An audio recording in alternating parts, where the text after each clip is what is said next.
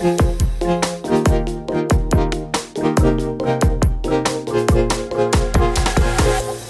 folks, welcome to the Digital and Chemicals Podcast. My name is Jeff Houghton. This is the only podcast with a focus on digitization, digitization in the chemical industry. We are brought to you by Agilis Chemicals, a commerce platform for the chemical industry where you can grow faster with your own digital commerce platform, digital commerce portal. You know, words. For today's episode, we're discussing customer service with Shep Hyken. Shep is an expert on this. He's a customer service and experience expert and a New York Times and Wall Street Journal best-selling author on the subject. I think you'll all enjoy this. Please enjoy my conversation with Shep Hyken.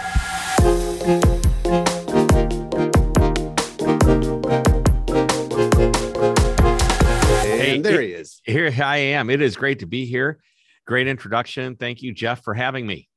Yeah, it's it's a pleasure. Um, because you are an expert in this field and i know people as we're talking about like really beefing up our e- commerce side of things that customer service becomes a big issue in this like kind of technological world where there's still these high expectations as we we move platforms whether it's uh, a handshake or or online um, now this is your this is your eighth book is that right that is correct tell us what's different about this one so about 80% is different. Uh, there's some foundational concepts that I put in every one of my books, and it's hard not to go back to some of the old principles, and we can cover some of that. But uh, give you a quick little background on why I wrote this book. Uh, several years ago, I was working with a franchise organization, pretty big group. I had about a thousand people in the audience. I was interviewing the CEO prior to the event to get my intel on this group and find out what they really needed to hear. And he talked about the different measurements that companies use and that his company actually uses to make sure that they're doing a good job. Uh, you're probably familiar with NPS, Net Promoter Score, which is the likelihood that you'd recommend somebody to do business with with this company, or uh, customer satisfaction CSAT, as they call it, score, like on a scale of one to five or one to ten, were you happy or sad or glad or mad or whatever? And uh, he said that's just measuring history. We want to measure really we need to know history. That's real important. He, and he does that and he continues to do it. But he says he also wants to measure behavior and the question is does the customer come back and if they do how often they come back are they coming back in the cadence of a regular customer and that's what they strive for is to create that repeat business that is in line with what they would consider to be a regular customer and regularity in that level turns to loyalty and that's what they yeah. shoot for Yep. so that's yeah, why I wrote it. I, it was like bouncing around in my head for a while. And I thought, you know what? I got to get that down on paper. So, yeah. And I, I, you sent me the books. So I've had a chance to, to look through some things, to look through quite a bit of it. And um, there's, there's some things I, I love. Uh, so speaking of loyalty, you say loyalty happens when the customer has a strong, continuous emotional reaction to you. Right. What does that mean? How's that different from a repeat customer? Well, so repeat customers are gold and you want to create repeat customers, but you need to understand why they keep coming back. If they come back because your price is low, the next time they find a price that's lower, all of a sudden, what happened? They were they I thought they were they're my loyal customer. No, they were a repeat customer because your price was low. Yeah. Maybe you're more convenient uh, from the standpoint of if I have to drive to you, uh, the next your competitor is five miles further. But if that competitor moves in closer, do you lose that business? By uh, a, an emotional connection, it doesn't mean that, you know, uh, what you want is obviously you love it if customers would say, I love doing business with them. Mm. Love is a very emotional word. But I also like the word always because always triggers the emotion of confidence. So if, if you had your customers saying, they're always so knowledgeable, they're always so friendly. They always get back to me quickly. When there's a problem, I know I can always count on them. That word always followed by something positive is is a, what I would consider an emotional response. It's going to keep your customers coming back or at least give you the opportunity to fix whatever's wrong if something does go wrong or if competition comes in it gives you the opportunity to maybe have a second chance at winning the business we work with government agencies quite a bit and you know they put people out to bid and i've worked with companies that deal with government agencies and i said so you know how do you create a loyal agency you know a loyal customer with the government agency And they said, well, if you do a really good job, when they go to arrange for the bidding process, you're involved in creating the bid proposal that the competition has to fill out. That is a pretty strong place yeah. to be. And and uh, you know, you may still have to come in and be competitive at a certain level, but uh, price wise, but you have the opportunity to mold the you know RFP, the request for proposal, um, in a way that gives you the upper hand. So I think that's what we're striving for is to create that that advantage that we have where we get chosen over a competitor as often, if not all of the time, as possible. Yeah, that's great. And, I, I, I failed to mention up top, but if you if you're watching and you have questions you you want Shep to answer, we're gonna go with this for about half about 35 more minutes, and then you'll have an opportunity to type in some questions in the chat as you think of them. Please do that. We'll get to those afterwards. Sorry, Shep, I forgot to mention it earlier. So, um, yeah, more so questions, thing, the better. You know, otherwise it's just you and me. Yeah, no one wants to. We, we want new blood in here eventually. Yeah, yeah.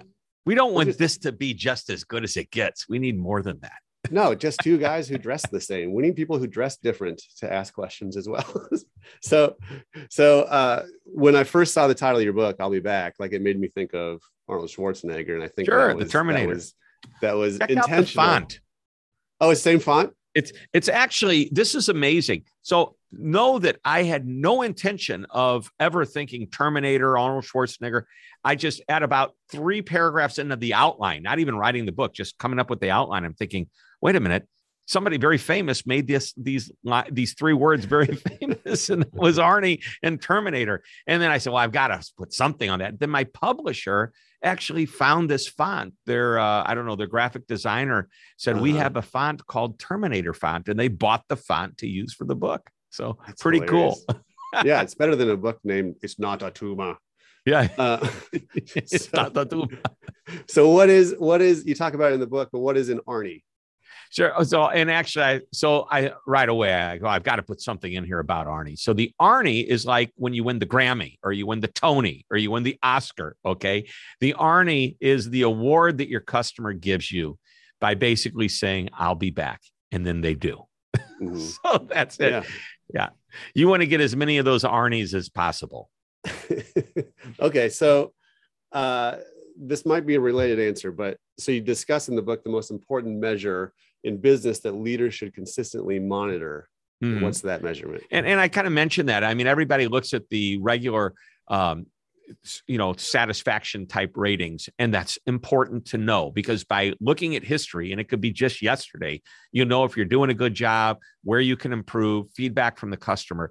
But again, we want to take a look at does the customer actually come back? So we want to measure the behavior and that cadence of behavior. And I'll give you an example. Um, if uh, you probably get your hair cut how often? Mm, every few weeks. How about you? Every few well you know i basically every couple of days i take you know i go in and i you know there it is. But seriously the reason i ask is do you go to the same place over and over again? Yep. Do you have the same person that you've been going to? Yep Right. So you're considered probably not just a repeat customer, but a loyal customer. Mm-hmm. And they know that if you come in every few weeks, say every three weeks, that's your cadence. You're going to end up coming in, what, probably 15 times a year, right? Mm-hmm. If you miss a couple of appointments, when I say you didn't make the appointment, you just didn't show up for, say, eight, nine weeks, they would probably say, What happened to Jeff? Yeah. I wonder what, you know, and that would be their trigger to know that you're no longer a regular customer or something's happened that they should probably jump in and say, Hey, how are you? You doing okay? Because that might, you know, give them the explanation or it may do what's necessary to get you to come back and do business with them instead of somebody else that you found down the street. Yeah. So, so we want to look at that cadence. That's real important. Oh, yeah. That's interesting to think of it as a, a, a timing thing and, and how you can keep track and and like that that that communicates caring to me as well. If if you're saying hey we missed you. Where are you? It, if that actually happens yeah yeah. So by the way that's the second side of it. The first side of it is as we measure it it's like we need to understand what we want to measure. We we need to understand what the number is we want to have happen. So for example if all we are is measuring customer satisfaction score, scale of one to five. You say, you know what, I want our our ratings to be a 4.6 or higher. Now we have a number we're shooting for. But again, that's looking at did we do a good job yesterday? But if I said I want our customers, uh, uh you know, and I recognize in the business of the people that are listening and watching this show today, uh, they probably have you know different types of businesses, but you know what's the cadence of your regular customers. And if they miss, you need to know why, because if you don't hurry up and figure it out, you may lose them permanently. So, yeah, uh, yeah it's just important to take a look at what's happened yesterday as well as what's going to happen moving forward and what's happening in the moment. You know, if they're not coming back, we want to know. If they are yeah, coming back, a, we want to know why. There's often a discernible pattern. So, would you even recommend like, like I'm picturing like we have uh, customer A, and then I have a second column in the spreadsheet that's like they order every four weeks. Check off like like do you do you do you recommend yes. like keeping track of that? Yeah, and so a lot of companies have different types of customers, and and again, I'm going to use the most basic example. Let's talk about that beautiful head of hair that you have that I don't. Okay, but if you take a look at my wife's head of hair, she's got black curly hair. It's long she's going to be going to get her hair colored at a certain cadence. She's going to get her hair cut, probably not as often as you do. Her hair may only need to be cut once every two or three months, but her color needs to be done. I don't know. I'm just making this up because sure but but you get the idea. So you have these buckets of customers based on uh, what they're called personas. Uh, that's what the technical term is in marketing. You've got a persona, and it's just a, a, where, what bucket would you put this customer in? Is this the once a month bucket? Is this the once a quarter bucket? Is this the one that averages uh, a purchase of you know a hundred dollars versus one that averages a purchase of a thousand dollars and you put them into these different buckets and you know uh, what their behavior is and you know how to, also how to properly market to them and and mm-hmm. look at what they're doing so you can create a more personalized experience for them as they do business with you. Yeah. Okay. So in, in terms of thinking of of customers the the the customers if you will of this webinar are watching and many if not all of them are in the chemicals industry yes i know that. Yep a B2B mm-hmm. business. Um, so how do you do you have particular recommendations or is it the same playbook for like creating a great customer service experience for those in the B2B world? Right. So the short answer is yes, it is the same playbook, but B2B is at much higher risk than B2C. All of our research that we do, uh, we do consumer based research. But just because we're measuring consumers' uh, behaviors and their experience, you know what they what they feel about different experiences they have, doesn't mean that doesn't apply to B2B. As a matter of fact, even the numbers don't match up, but the reasons behind the numbers are identical. And and here's what uh, I think is important to understand. I I have a client in the B2B space, and by the way, uh, let's say up front that all of your customers in the B2B space are also consumers. Okay. They buy what they buy from you at maybe a different way than they would go on Amazon and buy something, but they're still consumers. And whether you know it or not, they are comparing the experience they have with you in the B2B world to the best experience they've had from any company, which could be another B2B company. Maybe there's an inside sales rep that just takes such great care of them, follows up, constantly in touch. And you say, why can't every business be that way? Or then there's Amazon that you know seems to have flawless execution, communicates on a regular basis with emails to let me know that the item was you know shipped, the item is received, et cetera, et cetera. And and I feel really good with that. So we're comparing to experiences, to the best experiences we've ever had. That's important to know. And many of them are consumers. By the way, uh, as an example, I worked with a uh, medical company or a healthcare organization, a hospital, and they had ordered a half a million dollar piece of machinery to be delivered, x ray equipment. And they had to actually build out a special room. So they were constructing it. And the thing shows up early, like two weeks early.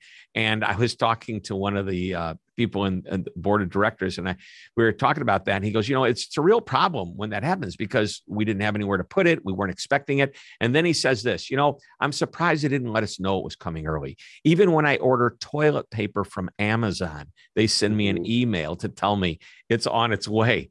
and he just compared a half a million dollar x-ray machine to toilet paper. So don't think that you know people buying chemicals and the machines that they're using these chemicals in or whatever uh, they need uh, you're not being compared to toilet paper at Amazon or some other product that Amazon sells. So that's important to know that going in. Uh, but for the B2B world, here's what I, I, I'd like to emphasize. If I walk into a mall and I want to buy a sport jacket, there's probably 10 stores that I can go to. And most likely, they're going to have some of the same brand names, right? But I'm in the B2B world and the number of choices I have as a buyer is dramatically reduced. And once I get into a company that I like doing business with, the likelihood that I'm going to switch is far less than I would as a consumer. And so you get into this area of failing your customer, you may have a mistake that takes not months, but years to fix. Uh, I was working with somebody in the automation industry and they buy this these um, large pieces of robotic equipment, which you would think, oh, technology is changing. Actually, the technology is changing, but the equipment itself stays the same. So the software and everything else mm-hmm. that's making it better, maybe add ons.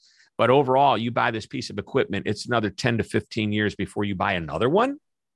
So if you make a mistake, it's 15 years before you have a chance to get back in the door. And that's called a generational mistake because there's a pretty good chance that whoever's buying today has moved on and a new generation of buyer has come in. Yeah. Yeah. That's interesting. You say that the, you say both the stakes are higher and the expectation is as high as consumer. So oh, it, probably even higher. Yeah. So then it makes it, it, it makes it, uh, even more essential to kind of get on get on top of that. Because I I think of the obstacles I'll encounter if I'm using a website that doesn't feel like it's up to date and I'm like I gotta download a PDF and then print this and I gotta do this. These like these steps that right. because we have this under Amazon type understanding these steps that maybe aren't actually even that big but they feel big because I'm not used to it so I, I wrote a book. Um, one of the last books I wrote was titled "The Convenience Revolution." I've actually put some of the information about being convenient into the book here, and um, there was a study that the Wall Street Journal did on their own. By the way, the subscription model. It, it, this fell into the subscription model of of uh, because that's what a, a, newspaper is, right? Whether it's online or are delivered to your door. It's a subscription model. And I believe many of the people in this audience probably have a subscription model with their customers where on a regular basis they're delivering chemicals. So, eh, subscription models, they are now selling automobiles as a subscription. I mean, everything is, you can subscribe to. Anyway, I digress. The Wall Street Journal said, We're going to get people to fill out a form and we're going to send them their their paper and or, or digitally send it to them and what they found was when you went to check out, they needed a name, they needed an email address, and they needed payment information. What they didn't need was your address, your zip code, your gender, your occupation, your mm-hmm. you know title at the company. And what they found is every time they eliminated one of those fields in the checkout, ever so slightly, the uh, I guess the finish rate of the customer actually completing the purchase increased ever so slightly. What was happening is every time they removed a field of information they were requesting, they were eliminating friction. It was a little yeah. extra step, ever so slight. And what they found is uh, ultimately, if all we need is their name, their email address, and their credit card number, uh, and whatever information ties to the payment system, don't ask them for anything else. We'll figure it out as we get to know them along the way. But in the initial purchase, Let's make it as easy as possible. Friction free, eliminate steps, avoid anything that would force the customer to spend even a moment more than they have to in order to make their purchase. And those things seem minor, but but like you're saying, they add up. Yep. And you talk about the friction reduction cycle in, in your book. Can you ex- explain that? Oh man, now you you know I probably have to look at the friction. That wasn't one of the questions on my sheet. you you sent me the book and I read it. I know. And I got well. So the, the, the friction reduction cycle. First of all, let's understand what friction is. Friction is about, or eliminating friction is about convenience, and this is what customers want. When we did our study prior to the pandemic, and this is kind of interesting, conven- convenience or eliminating friction was really, uh, it was, and this is the cycle, I guess, is that it was not an expectation, it was a differentiator. It was actually, uh, it was, it was like, uh, I would say it, it set you apart. And then it became a trend okay because mm-hmm. more and more companies figured it out this is a good thing. And then finally it's become an expectation. Now let's talk about what happened during the pandemic and i'm going to give you the most uh, i mean the most basic example. If you the car dealerships in the during the pandemic at the beginning uh, back in around march april may of last year they were freaking out because they had to they weren't considered essential so to speak although mm-hmm. they could still do some repairs. But as far as people going into a dealership test driving a car that somebody had just touched a minute ago you know it was like really uncomfortable. So the dealerships figured out what can we do? Uh, actually and i want to stay right there but i want to go back to the car dealership that i chose to do business with going in the pandemic was a dealership that I had been doing business with for probably now maybe nine or 10 years.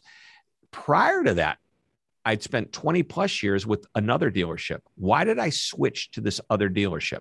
Because they were 10 miles away, and the other dealership that I'd been doing business with for over 20 years was less than a half a mile from my office. I could drop the car off. If they didn't have a car for me, I could walk to work. But the new dealership, 10 years I've been doing business with them, they said, you don't ever come into our dealership. You can buy the car here or we can bring it to you. It doesn't matter. But when you have a repair, we bring you a loaner and it's typically a brand new model, just, you know, one of our demonstrators and you drive it until your car's ready. And then we bring your car back. You never come into the dealership. I go, wow, mm.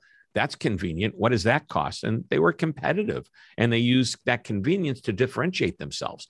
Well, now we're in the pandemic and we went from, you know, differentiation to trend to, you know, to expectation because this is what the car dealerships figured out.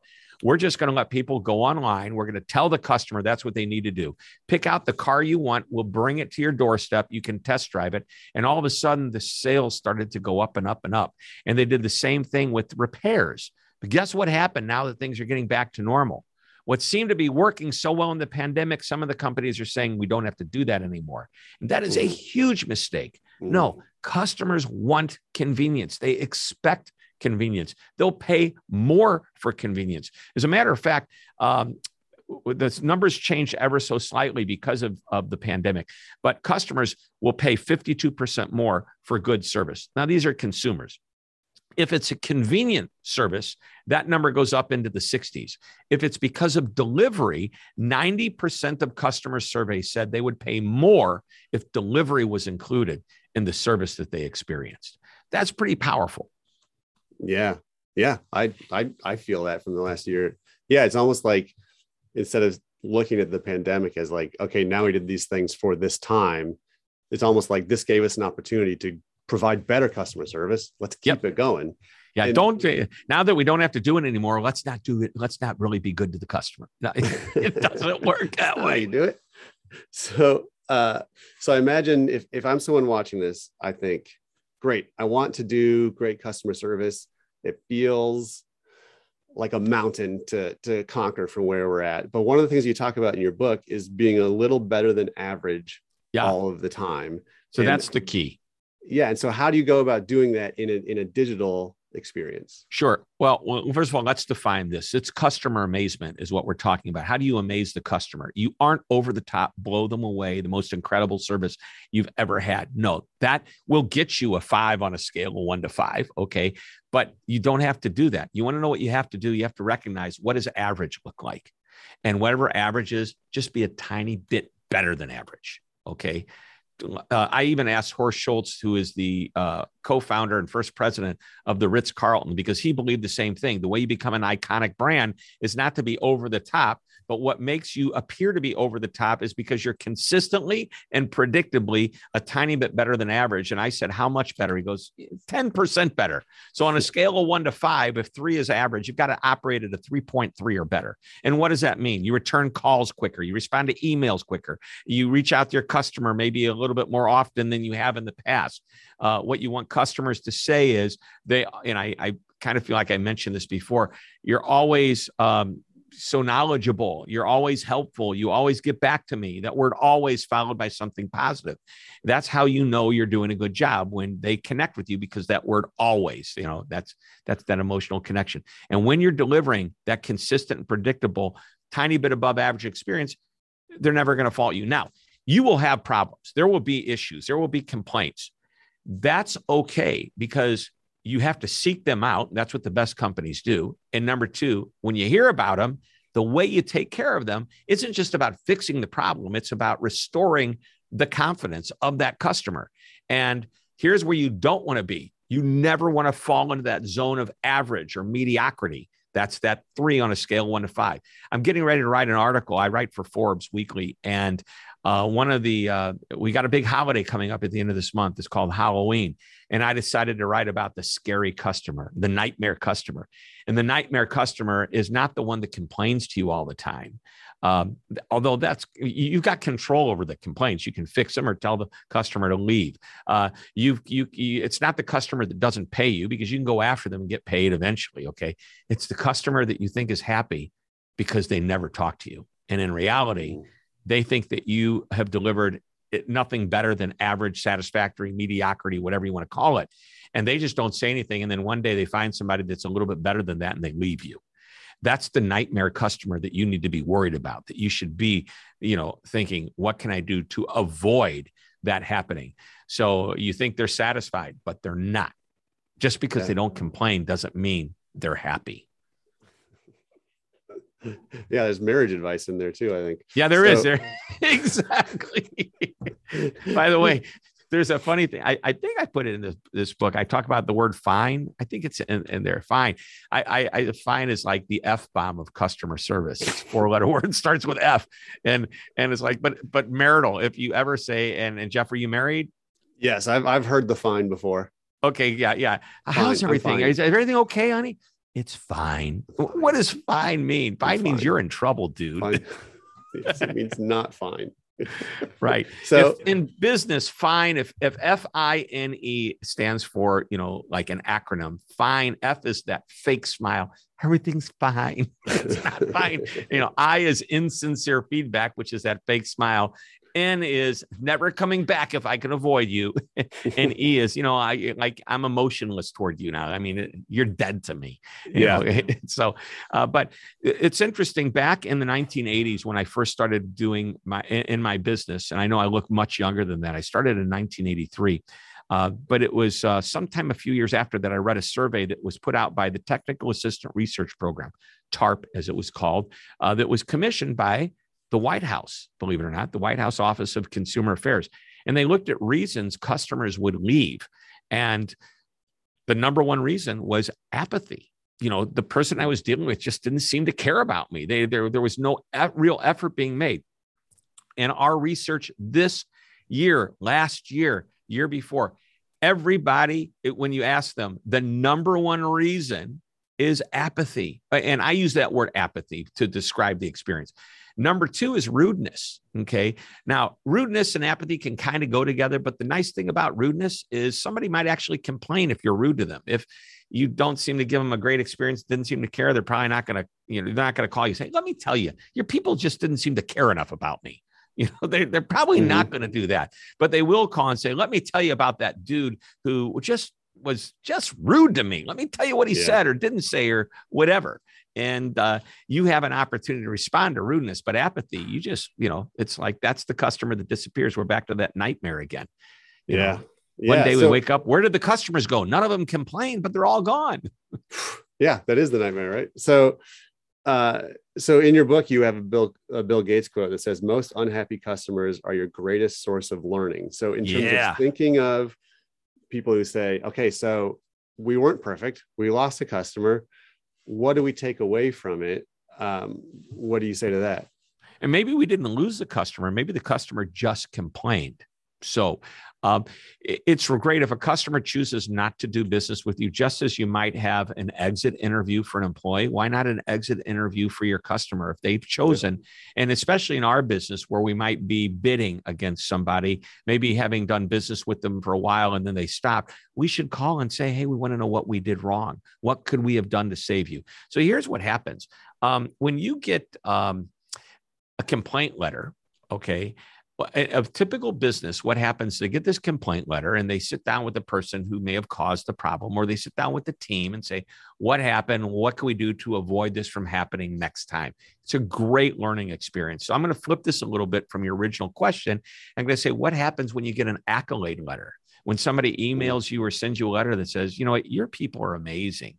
Let me tell you what happened. And then they share an experience of why they wanted to write this letter and this is what typically happens next is whoever receives this letter you know waves it around pr- proudly shares it with the team and then puts it in the file and thanks the customer and that's it.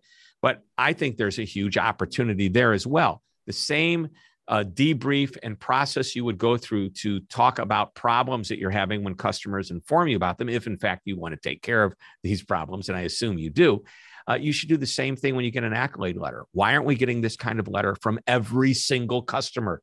That is in this mm-hmm. situation. We that's what we need to shoot for.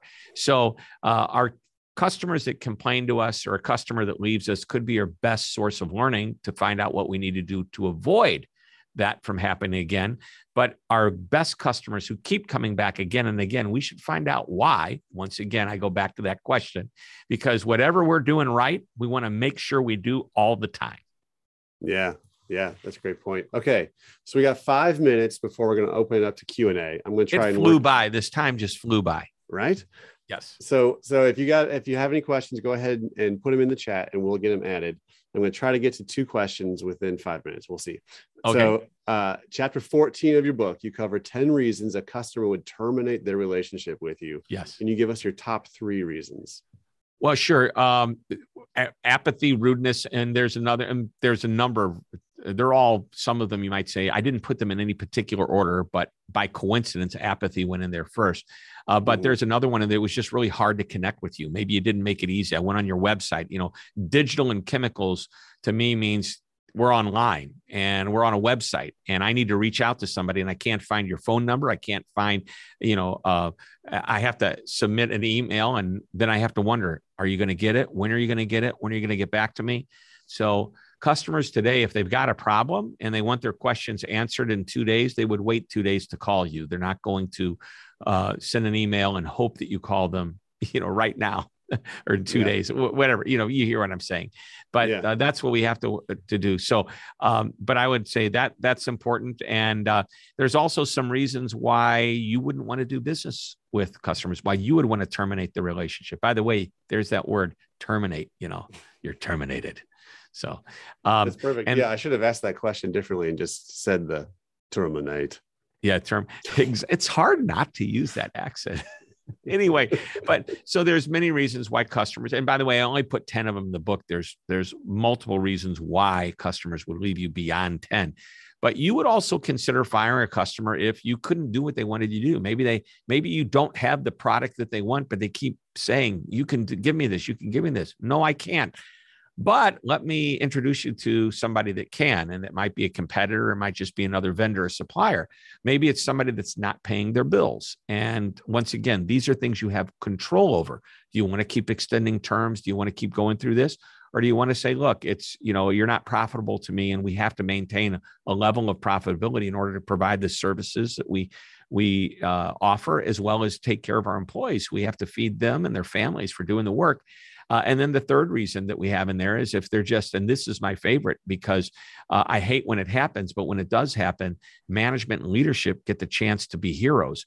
When your customer is belligerent, mean, disrespectful, they call your employees names. They're not they're not behaving in a way that you would want, and, it, to, and maybe they cuss, maybe they even uh, use racial slurs. Uh, totally inappropriate. by the way, the stats and facts about how customer support people in general, in general businesses, not necessarily our business, the the you know for lack of a better term crap that they have to take from customers which include you know racial names and things that's just so inappropriate. I think it's it's so in, important for that manager that leader to step in and say hey i'm going to give you one chance or maybe they don't even deserve a chance. Yeah. But yeah. the signal that that sends to your people says wow they have my back they care more about us than they do that sale from that customer yeah it's almost like customer service towards your employees is also yep. important so all right, I have last question, and then we'll get to we'll get to everyone else's questions. So, in the final chapter of the book, I'll be back. You have covered the six steps to create an I'll be back experience. Yep. What are those six steps? All right. So this is appropriate to everybody who is watching this. Number one, you want to ask yourself, why would somebody do business with me instead of the competition? And don't say, because we have great service, because everybody's going to say that. You could have true differentiators. Maybe it is your price. That's fine. Maybe it's that you've got a product that others don't have. Maybe it's a process. Maybe it's your faster delivery. Uh, but whatever it is, it needs to be recognized and seen, and the customer needs to experience it. Number two, what does the competition have? That we don't. In other words, why would the customer do business with them instead of us? Step three is something I call keeping pace, which is to look at what your competition is doing that you're not, and then decide do you want to do that too in order to compete at the same level. But if you decide to do that, make sure you do it differently. Uh, the my favorite example of this is years and years ago, somebody in the hotel business said, "Hey, let's give our customers a free newspaper uh, in the morning." And so they would tell their customers, Come town tomorrow morning when you get your cup of coffee, we've got a free newspaper for you. It's a nice little perk, an amenity, if you will. And then the uh, hotel across the street said, Hey, did you see what they're doing? They're giving away newspapers. We should do that too. And then it becomes a commodity, right? Except this hotelier, the second one said, But let's make it different. Rather than have the customer come down, let's uh, drop them off at the door. So when they wake up in the morning, they just open the door and take it in and read it in their own room ah, that's a great idea. And then some other person said, great idea. Why don't we offer them a choice of newspaper? You see where it's going? We're trying to differentiate. All right. So that's step three, keeping pace. Step four, go to uh, uh, look outside of your industry. And by the way, you want to do this in an environment with your team, your leaders and frontliners and different stakeholders from within the organization. And you want to ask, what are the companies that you love doing business with outside of what we do, outside of our industry? and why. And that why is mm-hmm. real important because we're going to look at the companies we love and what makes us love them. And then we look at that why and we do step five. Are any of those things that the company's doing, the whys, if you will, are those things that we can do in our business? And if so, let's figure out how to incorporate it into our process into our into the experience that the customer has. Now what you've just done is you've got and by the way you can copy it exactly because it's not somebody in your own industry somebody outside of your industry. And what you're trying to do is not be you know best in industry. You're trying to be best in class world class if you will. And then step six is once you've gone through this process and you've started to implement some of these ideas you go back to that first question and you ask well now that we've done this why would a customer choose us instead of them? And that is the process boom yeah. i did that about as fast as i think i've ever done that that was good that was good. Well, let's we're going to open it up to the audience now. We have some questions here. Uh, let's see. Uh, so, question number one, we got about 20 minutes left. How important is it to give B2B customers a digital experience? Why does it matter? Well, once again, we go back to something I said earlier that your customers no longer compare you to just direct competition. They compare to any experience they've ever had. And that means it, it could be a digital experience. 41% of consumers prefer to go digital first with an experience than pick up the phone and call customers mm. for, or call a company for support.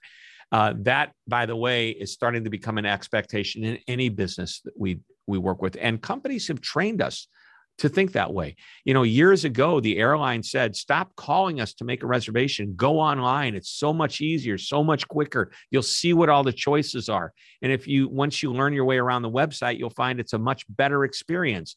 They did a great job of that. Amazon taught us how easy it is to go online, look for something that you want, just type in a word into the search. Boom, there's a choices to make. What size, what quantity, what color, you know, compare different vendors, if you will, and you make your choices. From the customer service standpoint, same thing. I, I would rather go and see if there's a frequently asked question page on a website that would give me quick answers. So, um, uh, or perhaps um, not just you know, that, how about video tutorials? How to best use? You know, we if we've got directions on how to best use the chemicals that we provide, why not put it into a, a, video tutorial? It's so much easier for people if, if they're trying to learn something to watch it. I mean, some people want to read it. You should have that too, but why not consider that option? And you don't have to be a director and a movie producer to do this. It can be your iPhone that takes this video. Just make sure the sound is good and they'll forgive whatever poor quality video you might have as long as it does the job. Um, I bought a ping pong table and I was struggling to put it together. It was a lot of pieces, and the instructions were in German because it was a German ping pong table. Of course. and so I typed in, uh, I just went online, I went into Google and I typed in the model number, name of the ping pong table, and a video came up on uh, YouTube, which had a guy from the company with music, no words, just taking everything out of the box, laying it out the right way, and teaching me exactly how to do it. That's pretty powerful. Who would have ever mm-hmm. thought that that's the kind of experience a customer would want to have when they were struggling to put their ping pong table together? So, oh, yes, I this is this maybe doesn't pertain to anything, but I I've sort of become a little bit handy over the last several years. My dad wasn't handy, like you know, craftsman sort of thing, and I've become a little bit handy, and it's all excuse me, excuse me, it's all from YouTube videos. And like there's this there's when i am trying to figure something out i'll go to the website of the company i'll go to youtube i'll go to like i'll cross reference all these different sources. And i imagine if you can have them all right there on your page with links and that sort of stuff that's get it from there. You're probably right. Right. And here's what you need to do to make that happen. You need to teach your customers how to get the best support so, for example, I decided uh, to buy into Salesforce as a CRM, customer relationship management software. And uh, some of you uh, watching this probably use Salesforce. And one of the questions I had was tell me about the technical support. I'm a small company. When I have a problem, I need to get it resolved quickly. Do I have to submit a ticket? Do I have to wait for somebody to get back to me? And they said, just go to YouTube and type in, how do I do? You can fill in the blank with Salesforce. And it's like, holy cow, not only does Salesforce have videos, but customers put their videos on there on how they resolve the issue too. And thought, this is great. And that it, people are still today, and as much as I use this tool called Google and YouTube, I sometimes still forget and and and try to do it, you know, like the old traditional way, because like for decades, that's how we did it. And today it's a little bit different. And probably in the last five to 10 years, things have dramatically changed where companies uh, have put out a digital presence, uh, you know, and the ability to create that process digitally, and customers are enjoying that experience as well. Yeah, yeah. okay, a few more questions. Get this frog out of my throat after I ask this one. So, loyalty for industrial customers is often to a product supplied to them and not necessarily to the organization creating the product. How do you frame your customer experience differently? Does that make mm-hmm. sense? So, yeah, it makes total sense. You're selling a commodity. That's all it is. So the way you do differentiate is you do build the relationship. Um, and you, what I'd love for you, you to be thinking about is what can I do to support my customer? If they are buying, uh, so if, if you call me up, a company calls up and says, I want a hundred of these books. Hint, shameless plug. but seriously, I would ask, tell me what you're doing with these books. If somebody said, Oh, we're giving them away to customers. Really? What if you gave me the customers' names and I personalized every book to Jeff, you know, to Bob, to Sally, mm-hmm. to whatever, and just they go, you would do that? Well, yeah. What if the, cus- the company who said we're going to buy a hundred books, uh, and I said, what are you going to do? I'm going to give them to all my employees to read. Tell you what I want to do for you. Um, I know you could have bought them online. We never had to talk, but because you're buying them from me, let's do uh, once everybody gets it let's find a time and let's do a quick little 15 minute q&a with with your team anybody that wants to jump in here. You would do that you know like a book club like kind of like what we're doing today uh, mm-hmm. talking about the book and different things. So what i've just done is i've elevated just buying a product to something far better. I've made it experiential. What can we do? And it could be the simple idea that the salesperson even if they're buying digitally, somebody inside picks up the phone and every once in a while talks to the customer. And here's what I want them to know, or, what I want the salesperson to know. I want them to know why they're buying that product. What are you using it for? Tell me, hey, you know what? I've got a suggestion for you. What do you mean? This is a great product for what you're using, but there's something new that's out there that you might be interested in as well. Now, what happens is your goal is to stop being a vendor because that's what you are. If all it is, it's a cash transaction, if you will. You know, I need this, I'm going to give you money for it. And there's no other relationship. You're simply a vendor. You want to become a partner. A partner is a vendor relationship on steroids. And in the B2B world, that's what you're going for. Partnership equals loyalty. Mm, that's good. Okay. We got time for a few more. Okay. Unlike B2C in B2B, the decision maker and the user are different people. Decisions yes. are often made based on rational factors, not emotional factors. You, not emotional or factors you can, not emotional or factors you cannot assign value to. How do you ensure that the decision maker considers the user's experience in her decision making process? Mm. Does that make sense, or is that a little convoluted? Uh, it's a little convoluted, but I think I get it. Um, start the, the first part of it. Hit hit me again. Yeah. So um, unlike B2C and B2B, the decision maker and the oh, user. Oh, okay. So people. let's start. So I think there. the person let's, interacting let's with your website is the not- purchasing agent, a purchasing, you know, or a buyer in the company isn't necessarily the user of the product. And oftentimes there's a disconnect.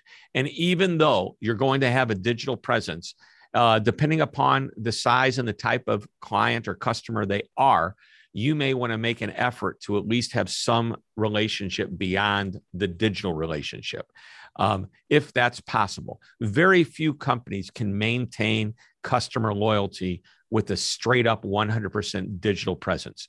Mm-hmm. Um, you know, Amazon was able to do that. By the way, this may be something worth looking at. Amazon has a Prime program. Some people call it, oh, their loyalty program. It's not a loyalty program, it's a membership program and you join as a member, you pay a little bit of money, and now you want to get your money's worth, which is why you keep going back to Amazon, who, by the way, still provides a great product, great service, and great experience. But once you pay that $120 a year as a consumer, why would you pay another company that kind of money for someone? So you see what I'm saying? We, we want to mm-hmm. go there. Anyway, your purchasing agent, your buyer is not necessarily the user.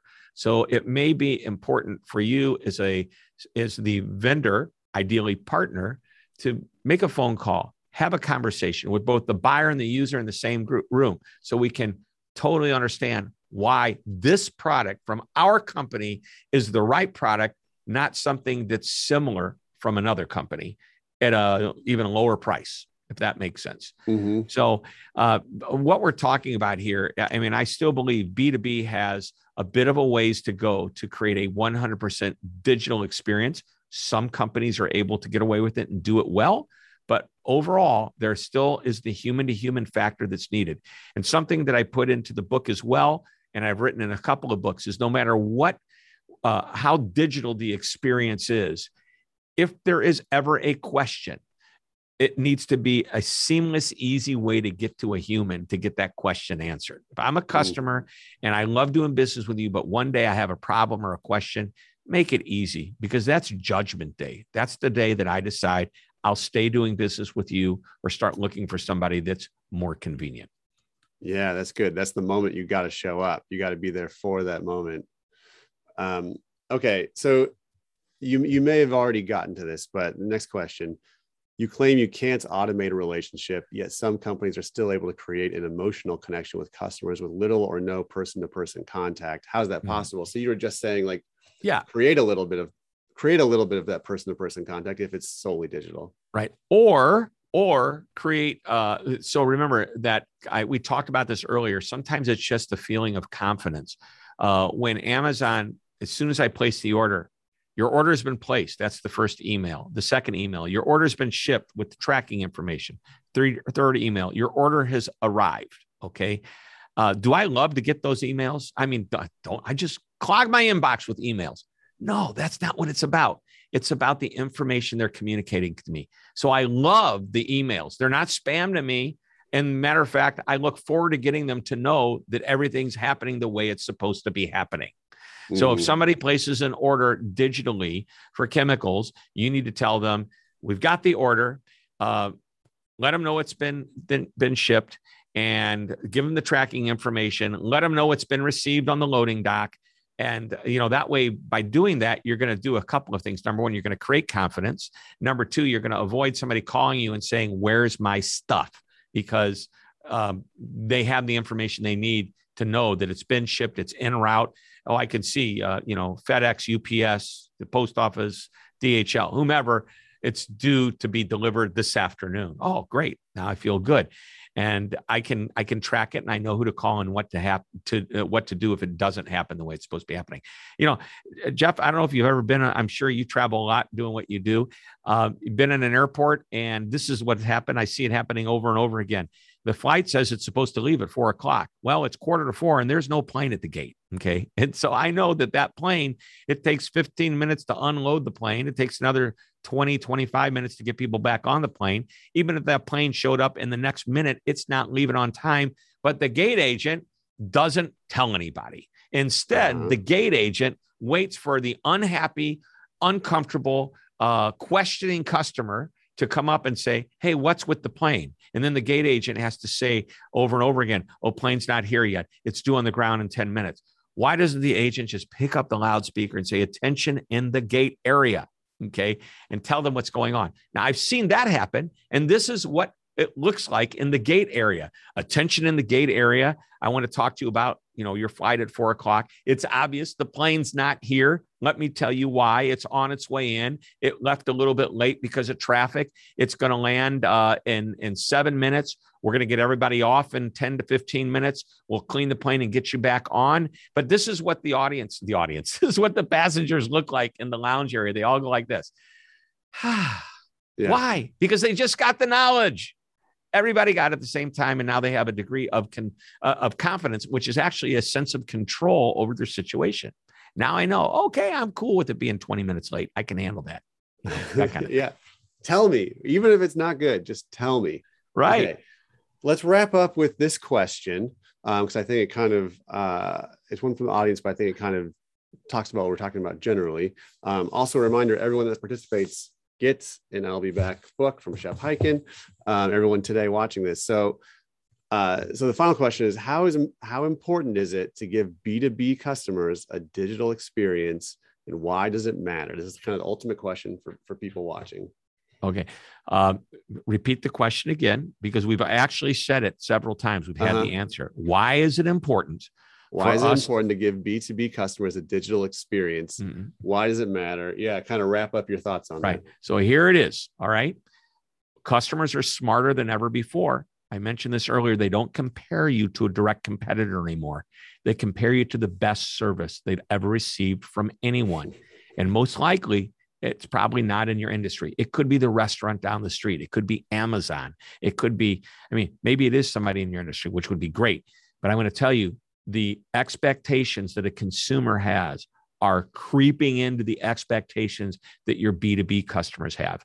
And recognizing that will give you an opportunity to come up with a better process and a better experience that's going to make that customer say, I'll be back.